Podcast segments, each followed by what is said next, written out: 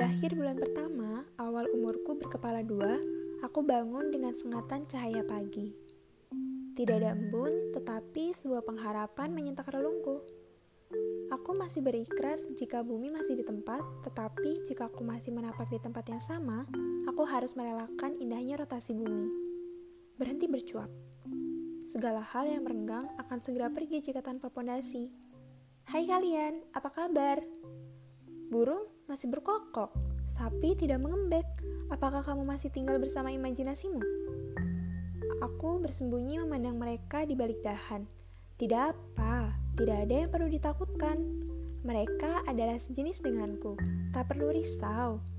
Kita masih melangkah dengan kedua kaki. Tidak masalah memiliki kaki satu, kita masih bisa melangkah. Kita masih bernafas dengan pertukar udara yang sama tahun lalu berbeda dengan lembaran baru di tahun ini. Kemarin memiliki cinta yang tragis, tidak apa. Artinya, di tahun ini kamu memiliki pondasi berlapis kewaspadaan. Kemarin salah langkah, tidak apa. Artinya, di tahun ini kamu harus mengubah jalur. Setengah rasa kehidupan aku rasakan kemarin. Setengah rasa pengharapan yang tidak sepenuhnya harus aku ubah menjadi hanya lakukan sekarang Jangan memikirkan akan jadi bagaimana selanjutnya. Kemarin, ya kemarin. Bumi terus berotasi. Jangan sampai kita melewati keindahan dari keajaiban waktu.